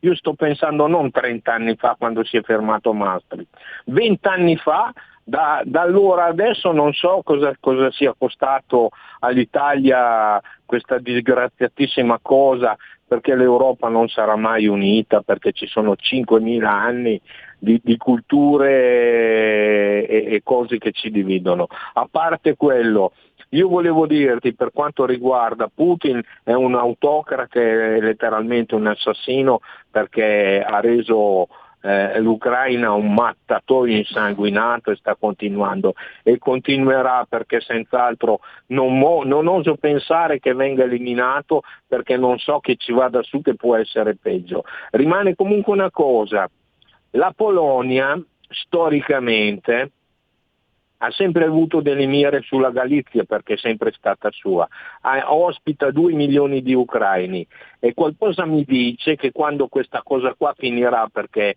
gli Stati Uniti non riusciranno a, a portare a termine questa guerra per procura, perché cominciano ad avere delle reazioni negative. Io credo che la Galizia, eh, visto che i polacchi già nel 45. Ecco, scusami Mauro, ma c'è una regola, si chiama una volta al giorno, sei già intenuto questa mattina con Semi, quindi eh, ricordatelo la prossima volta. Ecco, no, eh, allora, rispondo in ogni caso Rispondo in ogni caso alla tua domanda, alla tua osservazione. La Polonia è una nazione che fa parte della Nato. La Nato è un'organizzazione difensiva. Io non credo che la Polonia si darà una guerra, eh, a una guerra di annessione della Galizia. Molto semplicemente. Saluto Pigi Pellegrin. Mi è sembrato di sentire la sua voce, o sbaglio? eh, Giulio Cesare. Giulio Cesare Tacci. Sì, ti sto ascoltando. Ah, era Pierluigi Pellegrino o sbaglio? Sì, è qua con me Pierluigi. No, lo saluto. Posso salutarlo? Oh, che diamine. Allora, eh, torniamo a noi. Dunque, eh, abbiamo ascoltato anche questa telefonata e io ho perso il filo del discorso. No, non l'ho perso il uh, filo del discorso. Mm, resta sempre questo fatto a proposito della, della, della zappa che aveva mandato Raul di ritirare le nazionali e così via. Non succederà. Non è successo prima, non succederà certo adesso che ci avviciniamo alla finale che si terrà tra cinque giorni, peraltro. Anzi, anzi, ci hanno raccontato che è stata una bella edizione del mondiale, che è emersa l'Africa, quanto sono stati bravi i giocatori del Marocco che alla fine della partita ballavano in campo e quindi eh, ce li possiamo dimenticare i disgraziati morti nei cantieri, ce li possiamo dimenticare eh, gli operai che sono stati sfruttati come schiavi moderni, ci possiamo dimenticare la gente che teneva le mazzette di euro dentro i sacchi, almeno che cavolo almeno Duilio Poggiolini aveva più stile, i soldi li teneva dentro al puff, così ci si poteva pure sedere sopra, permettete. E abbiamo dimenticato tutte queste cose qua. Perché? Perché c'è lo sport, perché è bello. Abbiamo solo assistito a quella sceneggiata dei tedeschi, della nazionale tedesca che si è presentata in campo mettendosi la mano davanti alla bocca perché non gli avevano dato la libertà di mettersi, di mettersi diciamo così, il, la, la fascia per l'inclusività e il rispetto degli omosessuali. Che poi, vedete, ancora, ancora sta sceneggiata, no? Eh, nella stessa conferenza in cui Infantino si è presentato tipo Kennedy, che lui era così e cos'ha, il suo portavoce ha fatto pubblico coming out dicendo ah io sono omosessuale nessuno mi ha torto un capello però quando i calciatori hanno voluto mettersi la maglia, la, la fascia al braccio per l'inclusività LGBTQ e quello che è e no, lì gliel'hanno proibito zitti, muti e in campo Sapete che cos'è questa? Sapete come si chiama in italiano? Al mio paese, ma credo pure al vostro, si chiama ipocrisia. Uh, a proposito dello scandalo da Bruxelles, a Bruxelles, Roberto da Monza al 346-642-7756, ecco spiegato quelle leggi che sono delle cazzate, tipo dimensione delle vongole, curvatura dei cetrioli e delle banane. Sono talmente impegnati a leccare il fondoschiena alle lobbies che non si accorgono neanche delle norme che vanno in vigore nella comunità europea. Ma guarda, eh, se tu vai a Bruxelles all'Europarlamento c'è un piano dove ci sono gli uffici delle lobby Forse sarebbe ora di avere in Italia delle leggi che garantiscano trasparenza, così almeno lo sai con chi ti stai interfacciando. Sono il deputato tal dei tali, con chi fai i contratti? Con la lobby tal dei tali. E almeno lo sappiamo chi sei, da che parte vai, che interessi rappresenti. Basta con questa ipocrisia, la nostra superiorità morale, noi che siamo bravi, buoni e puliti, mentre a destra sono tutti ignoranti, si esprimono aggrugniti, sono dei ladri, fanno schifo. Basta, basta anche con questi stereotipi, no? tipo quella fiction lì col ponte dello, sullo stretto di Messina che crolla e robe varie. Vi prego, vi prego, vi prego. Mi pare che il canale di Suez sia stato progettato da un tale Luigi Negrelli, mi pare fosse un italiano, mi pare che nel canale di Panama pure Negrelli abbia messo le sue manine delicate. Mi pare che la radio sia stata inventata da un italiano, un certo Guglielmo Marconi. Mi pare, per esempio, che il telefono sia stato inventato, cari americani, voi che fate le fiction col ponte sullo stretto di Messina, fatene una anche su Edison eh, che ha fottuto sostanzialmente la paternità dell'invenzione del telefono ad Antonio Meucci. E Antonio Meucci è morto in povertà. Fatene una su questo se avete il coraggio, se avete l'onestà intellettuale di farla. I migliori progettisti di ponti, i migliori progettisti di strade. Gli italiani hanno costruito ponti, strade, dighe in tutto il mondo. Negli anni 60 costruivamo dighe ovunque. Ovunque. La solidità delle nostre dighe è tale, è stata tale, che al Vaillant, malgrado quello che è successo, la diga non è esplosa, non è caduta, non è scoppiata. La diga è ancora lì con tutta la pressione del Monte Tocca appresso. Si è formata solo una cricca nel mezzo e basta. E ha perso la parte superiore del coronamento dove c'era la cabina comandi. Ma questa era la solidità delle opere che venivano costruite dagli italiani nel mondo. Per cui queste sceneggiate che il ponte sullo stretto cade perché poi c'è la mafia, c'è questo e c'è quello, ce le potete anche risparmiare. Abbiamo costruito l'alta velocità in, pa- in, questo paese, la stiamo costruendo ancora, stiamo costruendo 57 km di gallerie col terzo valico, ma di che cosa stiamo parlando? Però vedi, poi si fa lo stereotipo e vabbè, tanto sono italiani, pizza, mandolino, baffi neri, la mafia, sempre la mafia. Ora è tornata di moda la mafia. Prima c'era il bunga bunga, ora è tornata la mafia secondo, secondo i tempi e secondo le passioni. Vabbè, va. Andiamo a vedere che cosa succede nel mondo. Forza e coraggio, cose dell'altro mondo, va.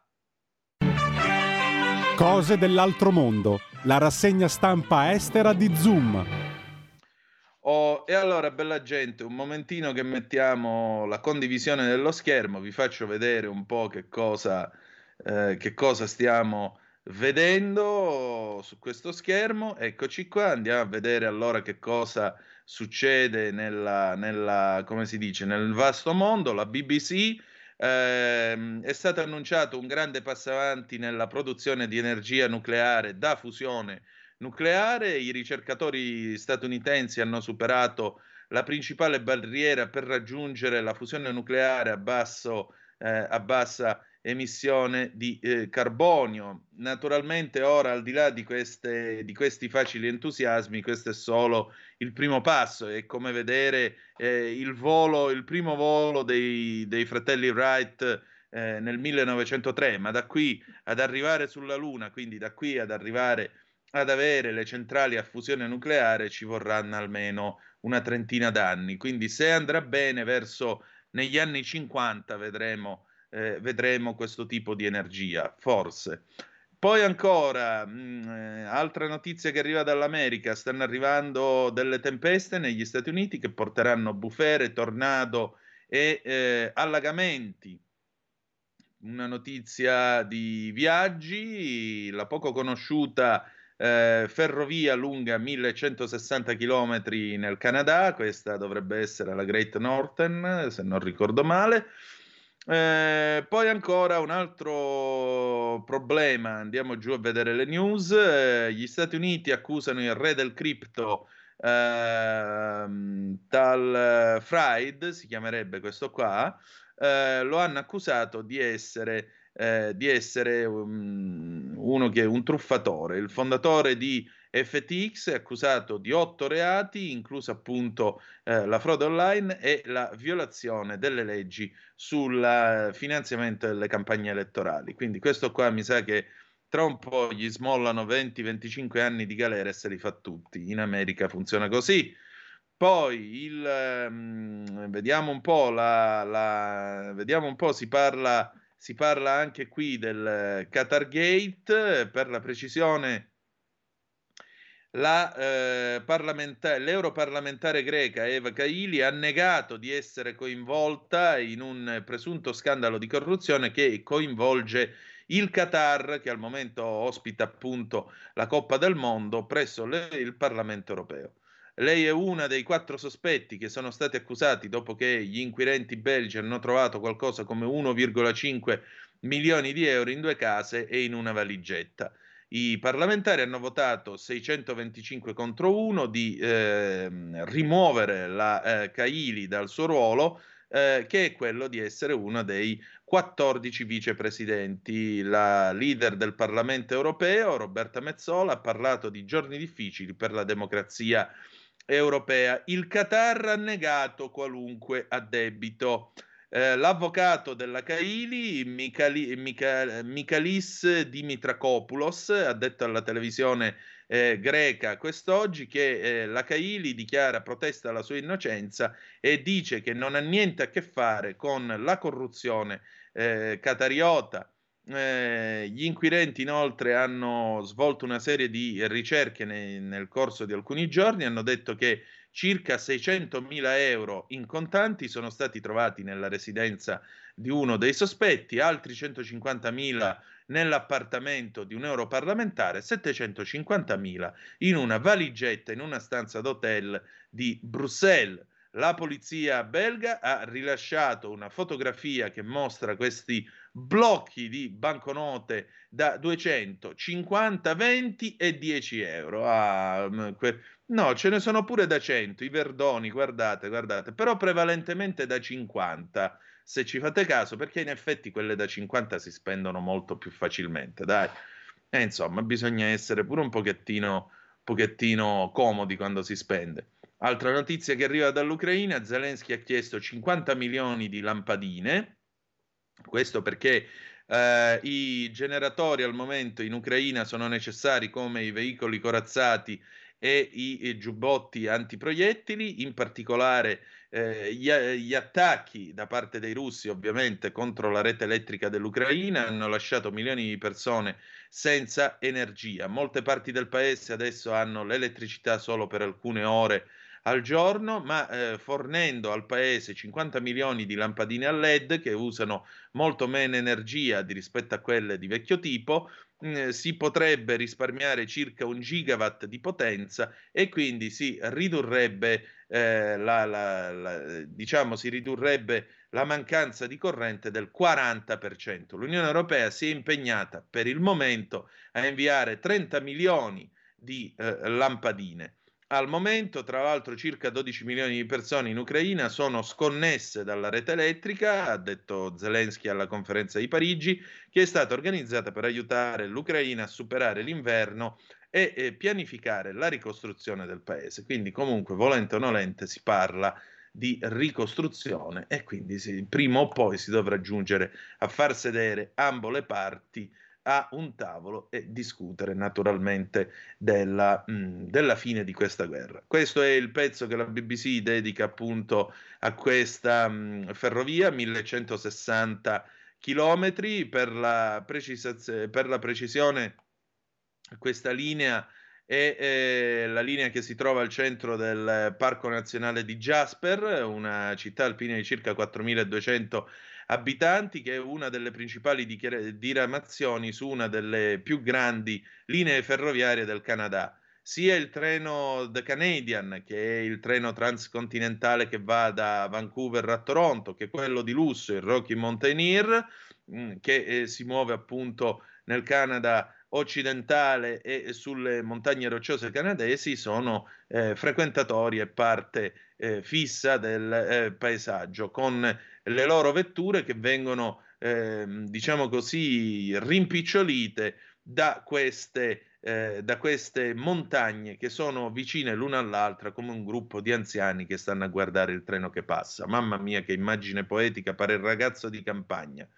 Comunque, questa linea che è stata aperta nel 1914 collega Jasper a Prince Rupert, che è una città portuale del Canada nel, sulla costa nord-occidentale, conosciuta anche come la Schina o il razzo, il razzo Rupert.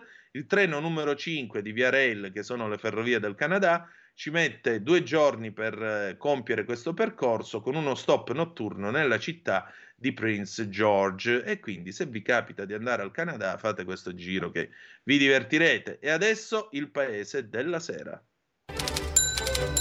Il paese della sera, la rassegna stampa italiana di Zoom.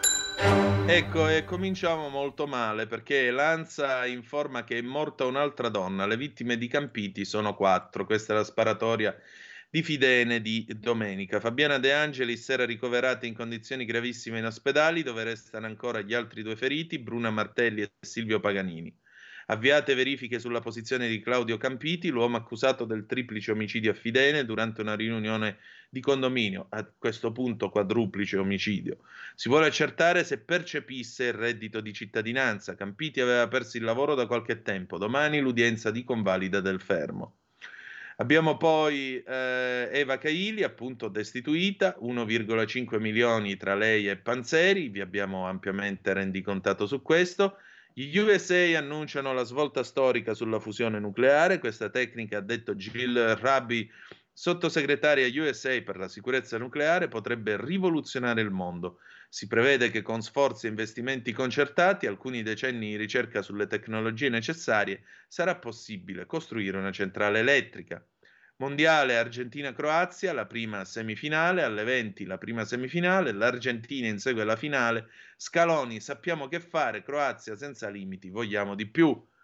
Meloni, il governo è pronto a combattere l'antisemitismo. La Premier all'inaugurazione della lapide che ricorderà i nomi e le storie dei giornalisti romani vittime della violenza nazifascista.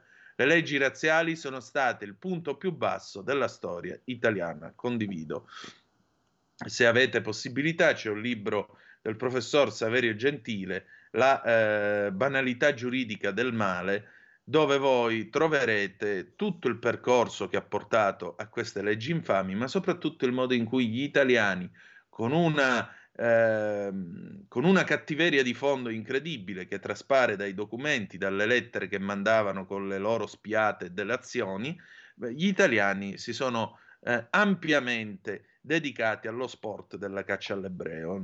Anche questa è una colpa di questo paese.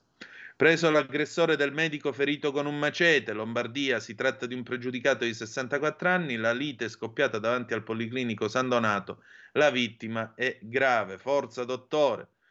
Sant'Anché, a gara alle spiagge libere, ora sono nel degrado, la provocazione della Sant'Anché sulla questione delle concessioni balneari. Spazio Porto Taranto Grottaglie, assegnato il bando dell'infrastruttura, compreso hangar ricovero, assemblaggio e manutenzione veicoli. Quindi eh, avremo anche noi la nostra Cape Canaveral alle cime di Repa.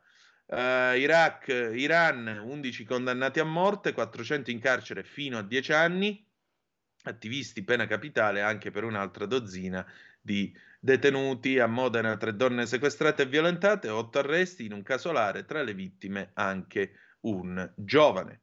Andiamo a vedere allora chi è che è morta la quarta vittima di questa sparatoria. Io mi limiterò però alla cronaca. È morta Fabiana De Angelis, una delle donne ferite da Claudio Campiti nel corso della sparatoria avvenuta domenica a Roma durante un'assemblea di condominio, nella quale sono morte altre tre donne.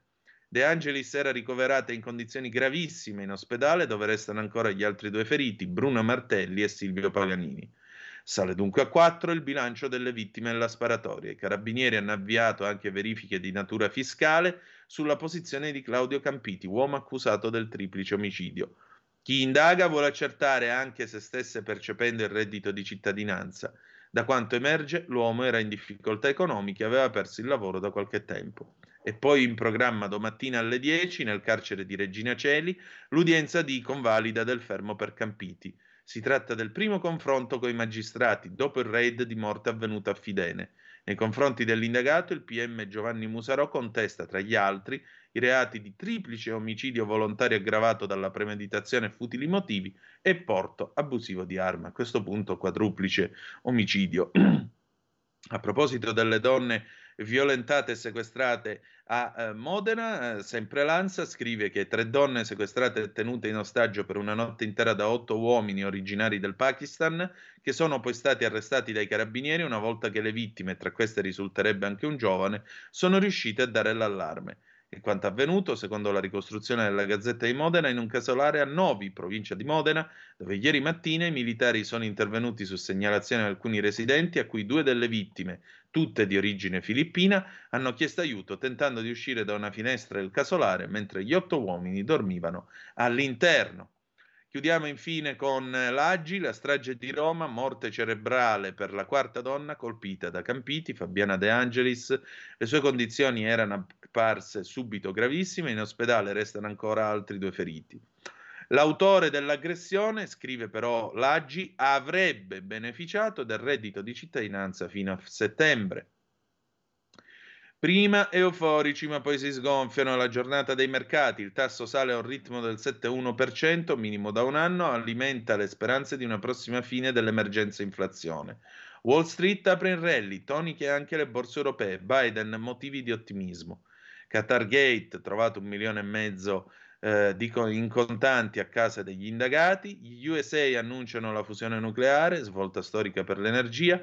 E poi c'è il povero Eitan, il bambino sopravvissuto al Mottarone. Il nonno di Eitan vuole patteggiare 20 mesi, ma per i legali della zia è una pena bassa. Il giudice dovrà valutare se un anno e otto mesi di carcere sono una pena congrua per l'accusa di aver rapito il bambino sopravvissuto al Mottarone. Con questo noi abbiamo terminato, sono le 19.54 e 33 secondi per dirla con eh, Cronkite, That's the way it is, December 13th, 2022, così va il mondo oggi, 13 di dicembre dell'anno 2022, ci ritroviamo domani sera alle ore 18.05 trattabili sulle magiche, magiche, magiche onde di Radio Libertà. La canzone d'amore con cui ci salutiamo è di Gino Paoli, una lunga storia d'amore del 1988. Grazie per essere stati con noi anche stasera e ricordate che the best is yet to come, il meglio deve ancora venire. Vi ha parlato Antonino Danna. Buonasera. Avete ascoltato Zoom, il drive time in mezzo ai fatti.